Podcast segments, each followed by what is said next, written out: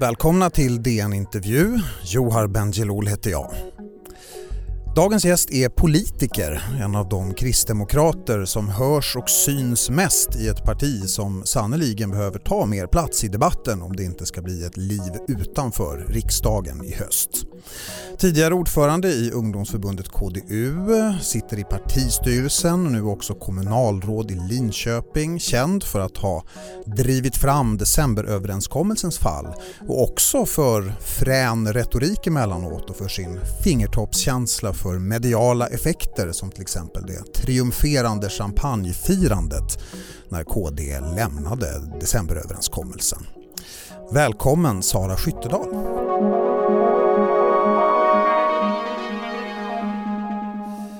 Ja, varför lyckas du ta sån plats i debatten? Jag tror i grund och botten att det handlar om att jag har svårt rent personlighetsmässigt att anpassa mig efter vad andra tycker och tänker. Och eh, då, det är många, det är ett drag jag inte förstår hos andra människor till och med. Och eh, eftersom jag inte bryr mig om jag så att säga tycker att någonting är rätt, eh, ifall det är så att det är impopulärt eller ger kritik så stoppar jag inte. Mm. Och då mm. blir det ganska tydligt. Kan du ge några exempel när den där den drivkraften har satt in? Kanske framförallt när jag gjorde migrationsutspel, där jag skrev på Dagens Nyheters debattsida eh, 2014, ganska tidig, tidigt inlägg i debatten där jag skrev att det finns en gräns för hur många asylsökande Sverige kan ta emot på kort sikt. Det låter ju som en plattityd idag, men då, mycket har hänt sedan dess. Mycket har hänt sedan dess. Då visste jag att det fanns ett högt privatpris att betala för att skriva så. Mm. Hur var det, vad var det för pris? Det var personer som eh, Eh, stod mig nära, som eh, inte längre ville gå ut och äta lunch, som inte längre ville visa sig på bild tillsammans med mig, som inte ville fortsätta dejta mig. Eh, och jag visste ju att det skulle ha ett pris, men kanske inte riktigt hur stort det skulle vara. Men jag skulle ju aldrig ändra mig nu när jag vet vad, vad det kostade. Därför att jag vet att det var rätt att säga de sakerna. Ja, hur, vad tänker du om det idag då när den åsikten är eh, överallt i debatten?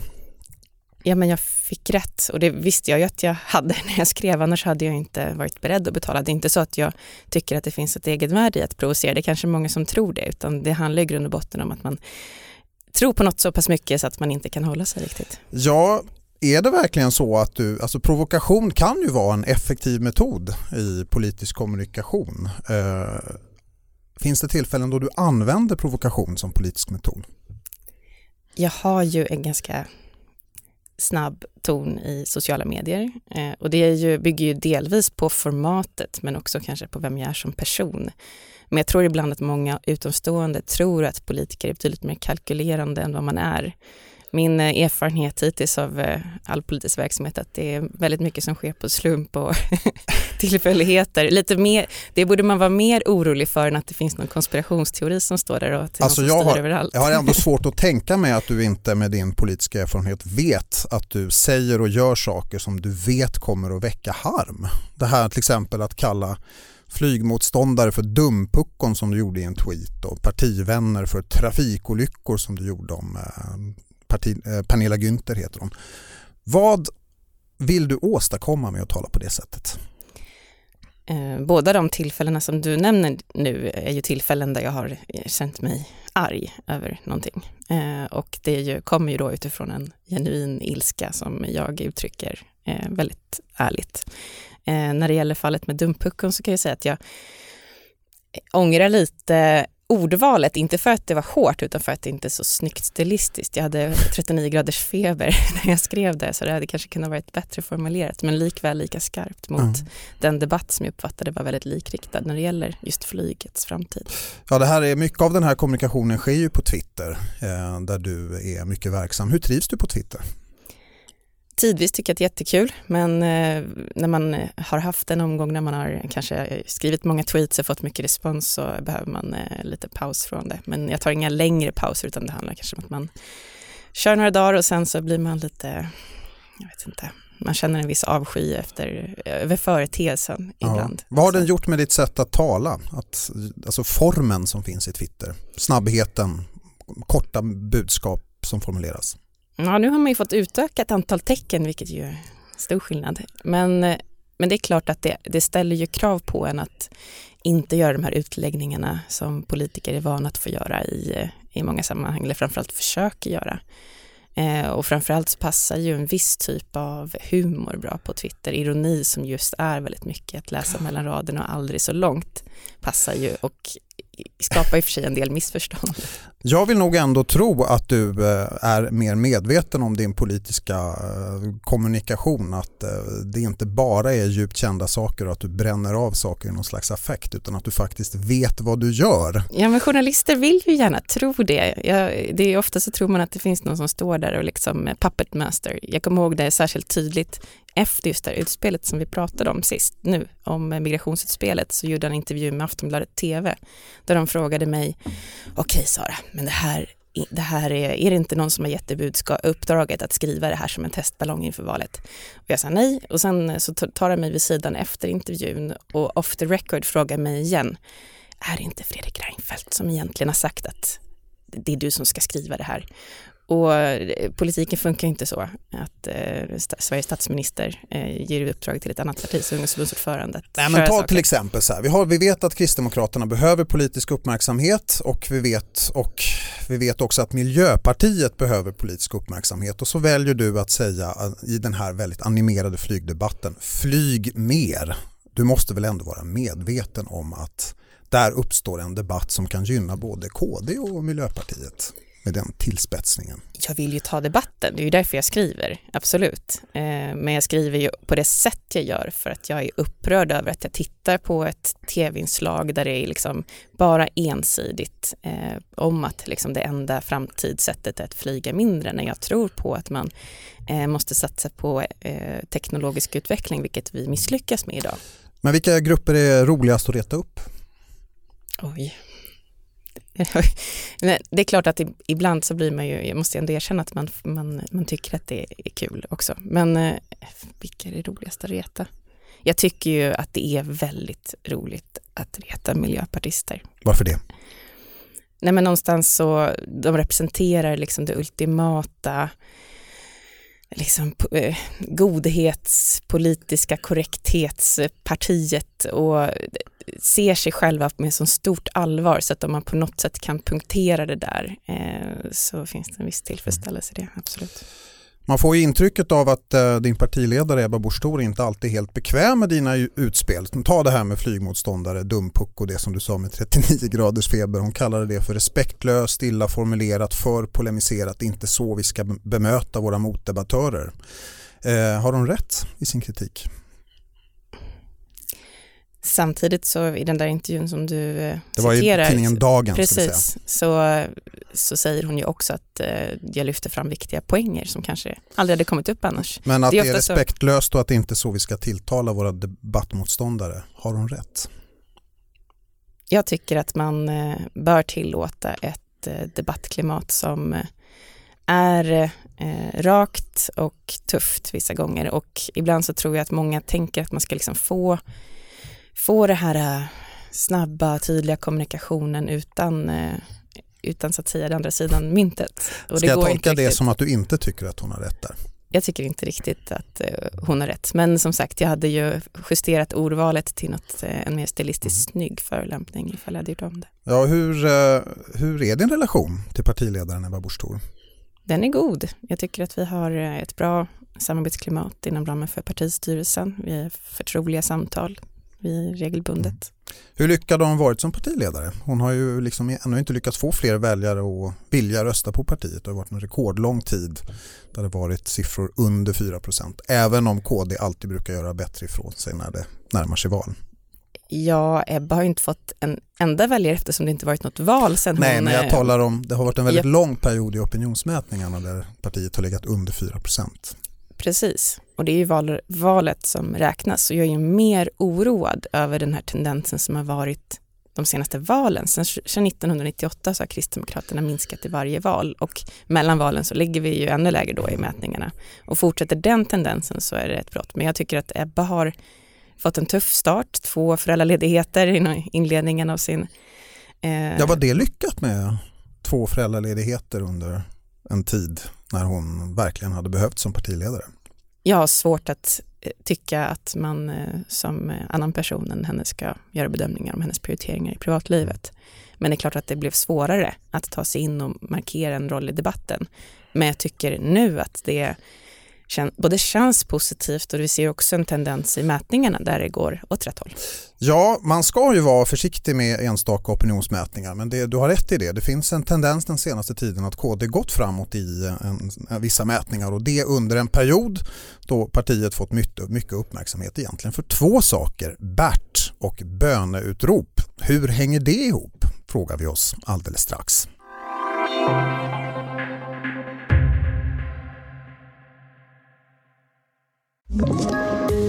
Poddtips från Podplay. I fallen jag aldrig glömmer djupdyker Hasse Aro i arbetet bakom några av Sveriges mest uppseendeväckande brottsutredningar. Går vi in med hemlig telefonavlyssning och, och då upplever vi att vi får en total förändring av hans beteende. Vad är det som händer nu? Vem är det som läcker? Och så säger han att jag är kriminell, jag har varit kriminell i hela mitt liv men att mörda ett barn, där går min gräns. Nya säsongen av Fallen jag aldrig glömmer på Podplay.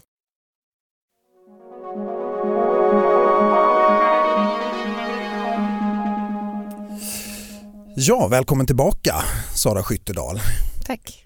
Ja, vi har ju sett att KD har gått framåt här i vissa mätningar och det är ju nu den senaste tiden och det är då i tid kopplat till den här uppståndelsen kring att ni anlitat Bert Karlsson som utfrågare på scen under er valturné.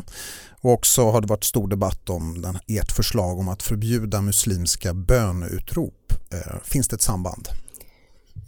Inte strategiskt, men det är klart att man kan ju uppfatta att det tilltalar olika väljargrupper. Men det finns ju väldigt olika motiv till att man väljer att dels anlita Bert Karlsson som utfrågare på en förvalsturné och ta ställning för att eh, bönetrop inte ska... Ja, jag, jag, jag formulerade mig slarvigt ja. där märker jag. Finns det ett samband mellan de här två eh, utspelen och era opinionsframgångar? Ja, men eh, det tror jag absolut. Och särskilt när det gäller ställningstagandet eh, kring bönutrop så tror jag att det är många som inser att en integrationsdebatt som kommer dominera valrörelsen inte bara handlar om ekonomiska frågor, ett ekonomiskt utanförskap, utan att utanförskapet också är socialt och kulturellt. Och Kristdemokraterna har en trovärdighet när det gäller eh, vägvalen i i, eh, när det gäller värderingsdiskussioner. Och eh, då har vi tagit ställning för att vi ska tillåta eh, religiösa friskolor, omfamna religionsfriheten, men vi ska inte tillåta bönutrop som helt dominerar stadsbilder.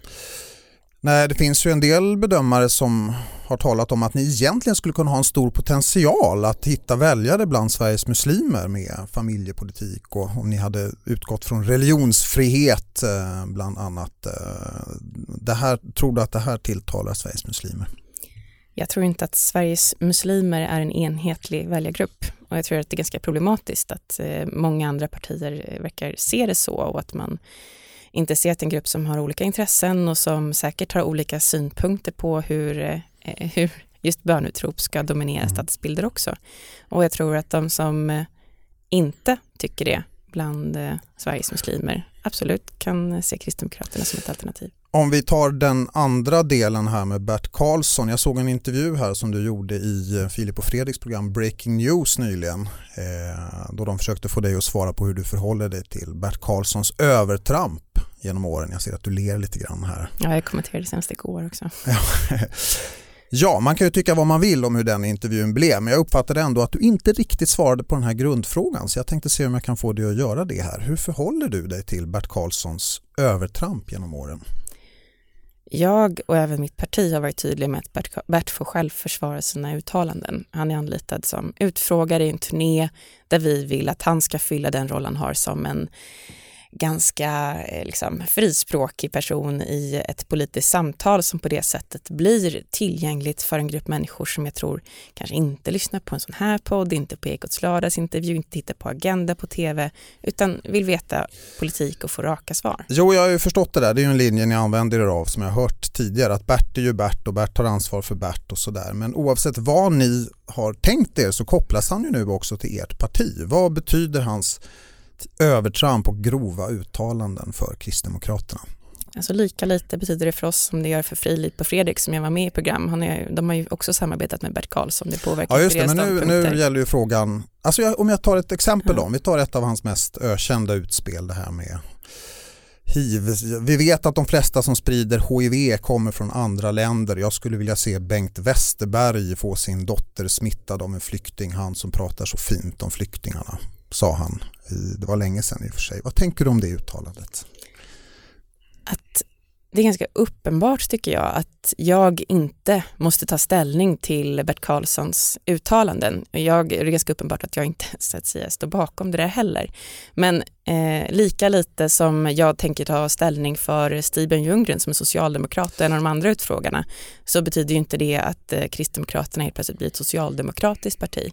Utan tanken är att få ett dynamiskt intressant politiskt samtal och hittills har det ju varit en enorm succé. Människor flödar in ja, och liksom det är proppfullt i de här lokalerna. Det är liksom och, inte frågan huruvida ja, det har varit talat, det framgångsrikt utan frågan är så här, går det att bara som du gör nu två dina händer inför kopplingen mellan KD och Bert Karlsson och de historiska grova saker som Bert Karlsson har sagt. Det är väl uppenbart att det går och att det funkar alldeles utmärkt just för att det är en succé. Vi har ett samhällsklimat idag där människor känner en enorm distans till politiken, att man inte får raka besked och då är det fantastiskt att vi lyckas få intresse för valet, för att få människor att komma och lyssna till Ebba Busch Thor, ställa henne mot väggen. Och det är ju fantastiskt att folk bryr sig på det sättet. Jo, och det men gör entusiasmen inför ja, men det de här ju... mötena är ju en sak. Det jag menar är, känner, vad känner du i magen? Är du verkligen helt likgiltig efter, inför saker han har sagt i det förflutna?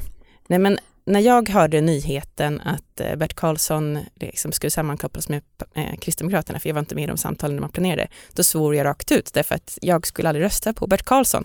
Eh, men det är inte det som är aktuellt här och så känner ju många kristdemokrater. Poängen är att få ett politiskt samtal som engagerar, som når ut till väljargrupper som just nu är på väg att ge upp om politiken, att de ska liksom kunna ställa upp eh, när man behöver dem, att ta ansvar. Ja, och det, det är en stor jag, framgång ja, att bota populismen. Du, jag förstår att du tycker det är framgångsrikt och att det, ni, ni når ut till andra grupper ni hade, men vad känner du i magen? Finns det ett obehag inför att ditt parti associeras med Bert Karlsson och nu också saker han har sagt i det förflutna som är hemska? Jag uppfattar att våra väljare, våra potentiella väljare inte ser det som att eh, Bert Karlsson nödvändigtvis eh, påverkar Kristdemokraternas politik. Och det är ju det som är grunden till att man väljer att rösta på Kristdemokraterna. Och när man då får ett sammanhang där man bättre kan förstå vad Kristdemokraternas politik är, så blir det ju desto bättre. Så jag uppfattar inte alls att det eh, påverkar oss negativt. Jag får ju uppenbart många frågor om det från media, men ärligt talat det är ingen annan som bryr sig. Nej, det är bara alltså det är ju, vi journalister vi dras ju till Bert Karlsson lite, det är som flugor dras till en av Bert semlor om det nu hade funnits flugor under semmelsäsongen, det märker du i den här intervjun också. Mm. Eh, vad säger ni internt i partiet om det här greppet och anlita honom? Vi ser ju som jag sagt att det varit en enorm succé en förvalsturné, folk har inte riktigt börjat fatta att det är val än, där folk så att säga står och det är smockfullt i lokalerna.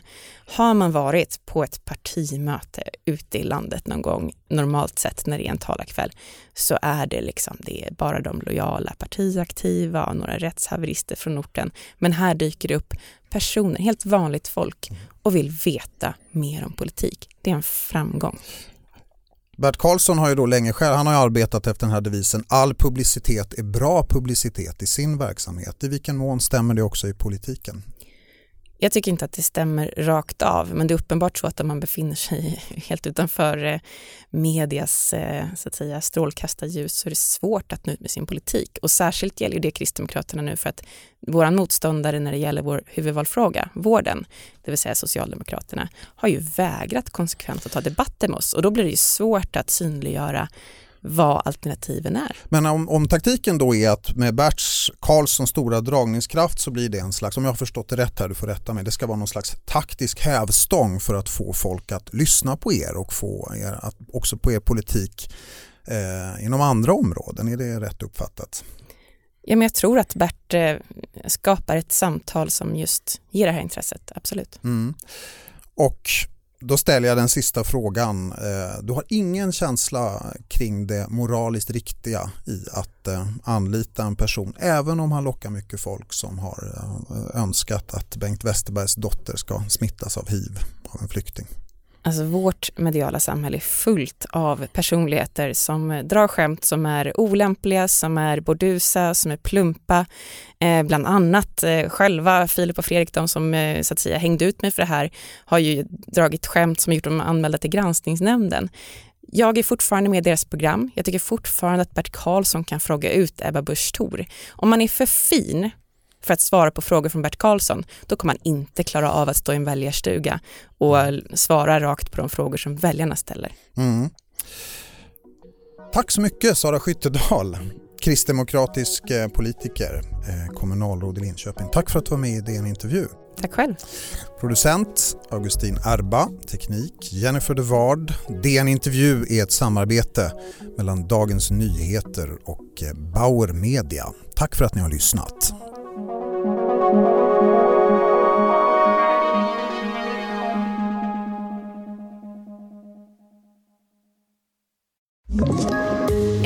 Poddtips från Podplay. I podden Något Kaiko garanterar östgötarna Brutti och jag, Davva, dig en stor dos skratt. Där följer jag pladask för köttätandet igen. Man är lite som en jävla vampyr. Man har fått lite blodsmak och då måste man ha mer. Udda spaningar, fängslande anekdoter och en och annan arg rant. Jag måste ha mitt kaffe på morgonen för annars är jag ingen trevlig människa. Då är du ingen trevlig människa, punkt. Något Kaiko, hör du på Podplay. Därför är gardinerna.